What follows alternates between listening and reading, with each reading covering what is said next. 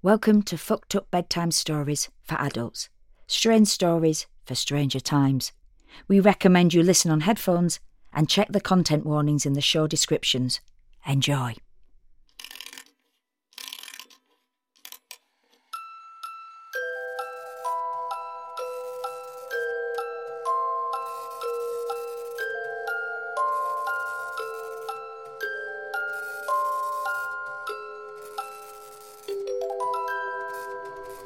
The Factory by Kwame Owusu. Performed by Jamael Westman.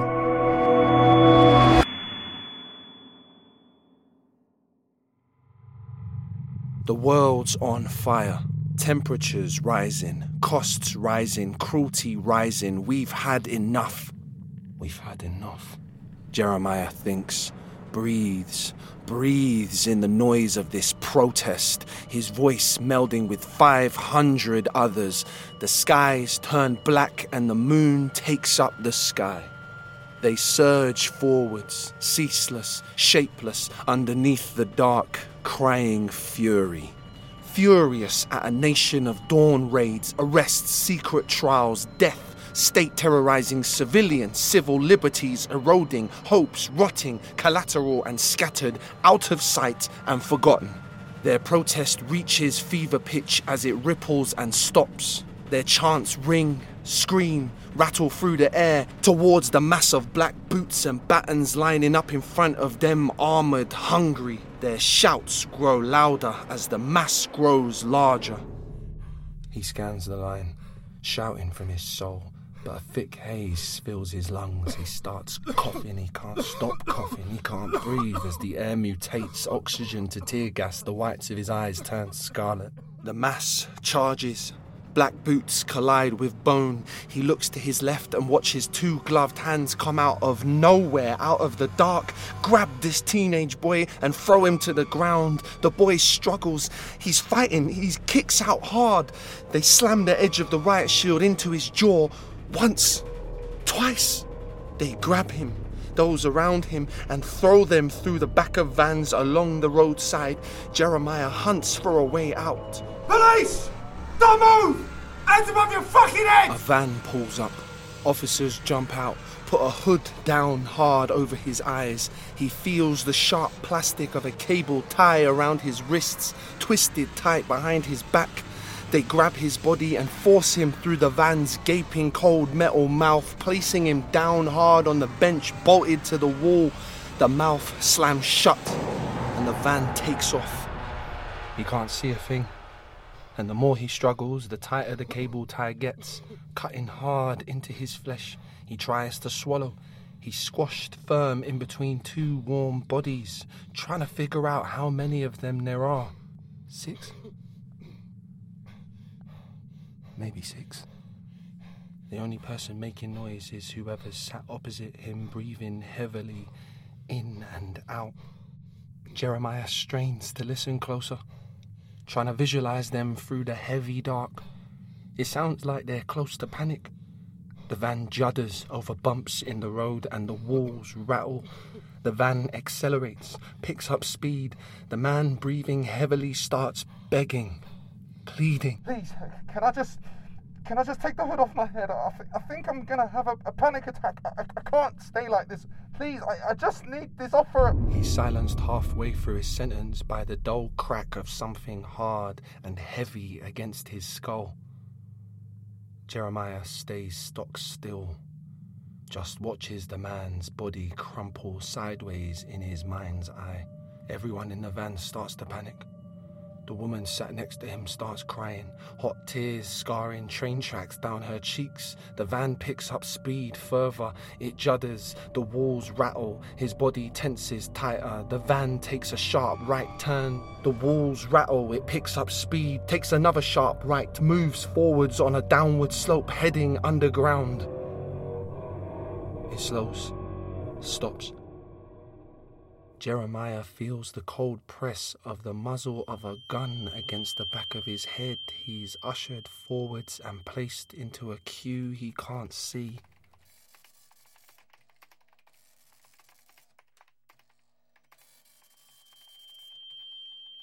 As he wades through the dark, the wheels of the state turn. Workers in pressed suits file paper behind concrete walls, categorizing, filing stacks of paper, stacks of names from a filing cabinet to a pile of forms on a laminate office desk, beside two dozen laminate office desks, beside a water cooler that bubbles and gasps. The desk tremors as the form is stamped and processed. Green stamp means category 3. Yellow stamp, category 2. Red stamp, category 1. The forms stamped and signed off, removed from the desk, taken to the pile, to the filing cabinet, and repeat. Jeremiah places one foot in front of the other. As the queue inches forward, his hands taken from him, a face he can't see takes a red marker pen and draws a single line on the back of his hand. Category 1. The queues trisected continues forward down endless corridors, deeper underground. He's pushed into a quiet room, forced into a gurney, his left hand, right hand wrenched by his sides, straps round his waist, around his wrists, the hood's taken off his head, the lights are blinding. Strapped down, he struggles, tries to fight, but the restraints are too tight. His head's taken by force, the final straps strapped around his forehead. He keeps struggling, facing up. He can't move, staring up at a white gantry light, searing circles in his eyes. He keeps struggling until a sharp needle is pressed into the muscle of his arm. It hurts. It really hurts and then the world folds inside itself. He free falls through the bed, through the dark. He's falling, falling, falling, and falling, and falling, and falling, and falling, and falling, and falling head first into the ground. He blinks his eyes open. His hands and legs are free, and he's muddy, clutching at the ground he feels the unmistakable crunch of autumn. Leaves, mulch, and mud, wet with fresh rain and glistening. Jeremiah stands to his feet and takes in what's around him trees. Trees further than his eyes can take him and right in front of him, one wide, twisted oak, gnarled and knotted in a kind of horrid beauty, a jagged wound on the left of its trunk. He walks forward, trying to find his way some way out of the woods until he hits a tree, a wide, terrifying oak with a jagged wound on the left of its trunk. It's the same tree? The trunks shift tighter together. He moves faster forwards through the mud until he hits the same tree again he runs forward, the woods close in, he dashes forward through rough leaves, scarred trees closing tighter. Jeremiah runs and runs and runs and runs, hits the same tree again, wood shifting tighter, hits the same tree again, factory wheels turning tighter, shuffling like a puzzle of impossible pieces. Jeremiah runs faster and faster, running through twisted green, his ribcage heaving chest pulls tight, sweat pouring down his back, running through a green kaleidoscope, shifting fast, faster until his foot catches on a thick root and he flies head first forward into the trunk. The trunk of a tree, a wide, thick trunk of twisted oak he picks himself up and grabs the lowest branch jutting out its side, clambers up, climbs higher and higher, hauling his body up until finally, finally he sees past the edge of the woods to a clearing. At the edge of the clearing, he sees a house. A house standing alone on the edge of a cliff. A house standing alone on the edge of a cliff, crumbling closer to the sea. He gets down the tree as fast as possible. He moves forwards through tight corridors of thick bark, keeping the house in his mind's eye, willing himself towards it, and before long he makes it out, standing at the edge of an emerald clearing, tears of relief rolling down his cheeks. He walks towards the house. closer to its walls of scratched wood, echoes of blue paint, windows smeared opaque with filth. He knocks twice on the door, and it opens. An old man stands in the doorway. Deep set lines carve his face, stark white stubble on his cheeks. His mouth's a cave of browning yellow. He wears a striped jumper and black gloves and stares into Jeremiah's eyes, his own a deep sea blue. Who are you? He says. Sorry, Jeremiah replies. where is this? I I don't really know where I am. I was in a. I don't know where I was. I was in these woods over there and. And you couldn't get out? The man offers. Yeah. Ah, sorry, my head's pounding. It's okay. Come on. Don't just stand there. The old man says. Have some water. Sit down. See if I can find you a change of clothes. Jeremiah looks down at himself and realizes his clothes are torn and muddy. The man turns back inside the house. Jeremiah follows him into a tight corridor. Faded paisley covers the walls, the floorboards broken and dirty. He follows the old man into the kitchen, books in every corner. A thin, oily layer of grime covers every surface. The tiles above the worktop cracked and falling, and it stinks. It smells like an animal died in here or something, Sorry about the mess. the man says. Wasn't expecting guests. He opens a chipped cupboard, grabs a glass, runs the tap, and fills it with surprisingly clean water. Here. Sit down. What's your name? Jeremiah. Nice to meet you, Jeremiah. I'm going to tell you a story. Jeremiah wants to argue, says he needs to go, but for some reason he can't. The words won't come out.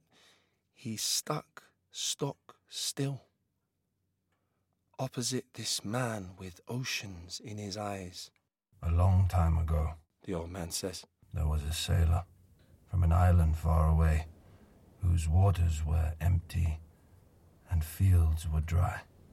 He set out with his crew, ten men in search of fresh bounty and new pastures. They journeyed for days, rationing bread and water. On the fifth day, a terrible storm took hold, wind and rain beating down upon the boat with a violence this earth has never seen. Men were thrown overboard, dragged by the waves. Nine sunk. One survived. The sailor rowed his boat forwards, resigned to his fate, until he heard a crystalline note ringing through the air. Music sung so sweetly his eyes began to water. He looked up as land came into view through the mist to see another man, the most gorgeous man, sat amongst the rocks and singing to the sea. The sailor dug his oar into the blue and headed straight towards the rocks, desperate to hold the music. He reached the man. The man smiled wide, stared into his eyes, and brought his lips towards the sailor's. They fell in love. They lived happily for many months. The man living amongst the waves, bringing fresh fish every day for the sailor to cook in a perfect house overlooking the sea. But one day, the man asked the sailor to join him. A simple request drown your body and die for eternity. But the sailor said no. One day he would need to return to his people, his homeland, not forever, just once in a while. He hoped the man would understand. But the man became violent, angry, screaming ugly words. He refused to let him go, refused to surrender paradise. He cursed him. The man cursed the sailor, tied his soul to the house, tied the house to the cliff, and the cliff to the sea. So as the cliff slowly fell into the waves, so did the house decay and crumble. So did the sailor's body rot and fester.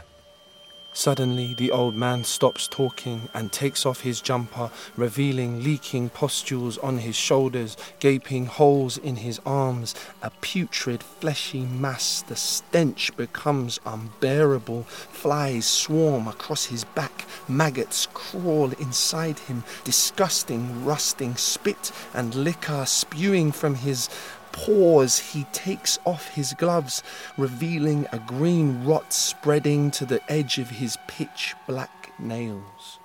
I never got home, he says, and I'm sorry. I'm really very sorry. But there's only one way out for me. looking Jeremiah dead in the eyes.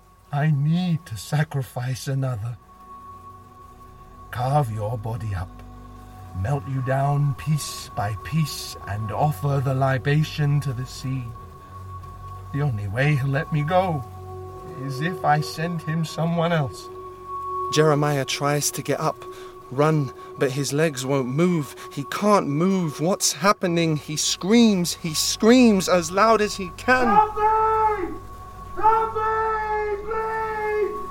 The old man stares him down, his blue eyes piercing his soul. No one's going to save you. Be quiet. The second he utters those words, Jeremiah can't make a sound. It's like his tongue is nailed to the base of his mouth. He looks forward in wide eyed terror, every sinew straining, his mind screaming itself hoarse as the old man lays out plastic sheeting underneath the chair, opens the nearest broken drawer, and pulls out a clean carving knife.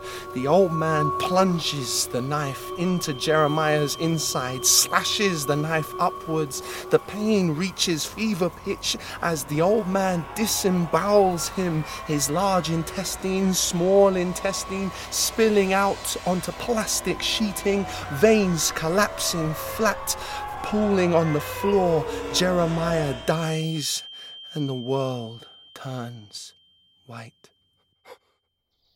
He opens his eyes, hyperventilating, in a concrete courtyard, the sun beating down. He looks down in a sweaty panic and finds his feet manacled to the floor. He looks across and his arms are chained too, his body spread eagled. In front of him stand five bodies in military fatigues with a smooth stretch of skin where their face should be. The faceless soldiers raise their rifles and train them at Jeremiah. They take aim. Jeremiah begs, shouts, Don't shoot, please don't shoot. They fire downwards, riddling his legs with bullets. Jeremiah screams in agony. It hurts so much as the bullets lacerate, obliterate the lower half of his body. The soldiers aim their rifles up, fire. Jeremiah screams, dies, and the world turns white. He opens his eyes, hyperventilating, mind burning up, and finds himself in a bed of hot flesh caught between ridges and skin. He looks up to see two enormous eyes bearing down on him and realizes he's trapped in the hand of a 30 foot giant. The giant squeezes tighter. Jeremiah cries as his ribcage cracks, sinews snap and buckle blood backed up and fit to bursting, every pore sweating crimson, his kidneys cave in, his arteries implode, every bone shatters, and Jeremiah dies again, screaming as the world turns white. This happens again and again and again. His neck sawn in a rusty vice. The pain grows. His head teeters on a hinge of sticky flesh. The pain grows. He's pulled apart by four horsemen. The pain grows. He's boiled alive in a charcoal pot. The pain grows, he's immolated, impaled, infected, and splayed, every time dying, every time waking somewhere new until he can't speak. The pain's unbearable, language breaks down, his only words a deep, violent scream as blood vessels burst inside his brain and the world turns white. But whilst Jeremiah dies a thousand times, his body shudders and heaves on a cold plastic bed. His bloods are taken, vitals recorded, as his brain goes into shock. Officials in surgical gowns and nitrile gloves measure quantities, prepare vials to take to the many rooms adjacent.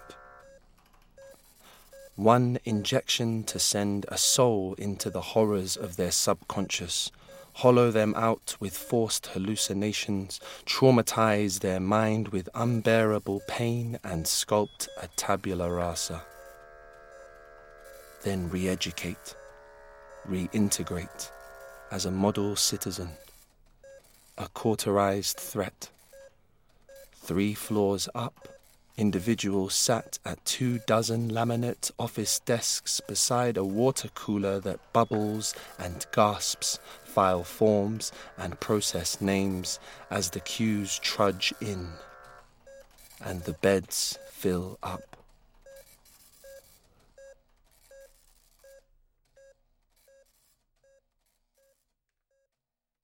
This piece was directed by Jennifer Bakst, with sound design by Helen Atkinson Brought to you by ETT.